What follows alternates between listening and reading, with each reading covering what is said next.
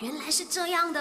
My, you know, no, no, no, no, no, no, you know 咩？把你不知道的变成你知道的。那今天呢，麦有 No 咩想要跟你讨论的就是呢，你知道最快建设完成的高楼需要用多久的时间吗？那么在中国的某一间的这个建筑公司啦，那么只用了二十八个小时四十五分钟呢，就盖了一栋十层楼的 apartment 哦。那么这间公司呢，就是用了组合屋的方法啦，通过预先在工厂先造好的这些模组，那么再将这些模组一个个的堆叠啊，就很像我们平时以前小时候玩的那个玩具，有没有？那么这种技术呢，不单只是呃工作的时间短啦，那么建造所花的花费呢，也是比这些水泥便宜的多啊。不知道如果是这些技术的话呢，买房子会不会比较便宜一点点嘞？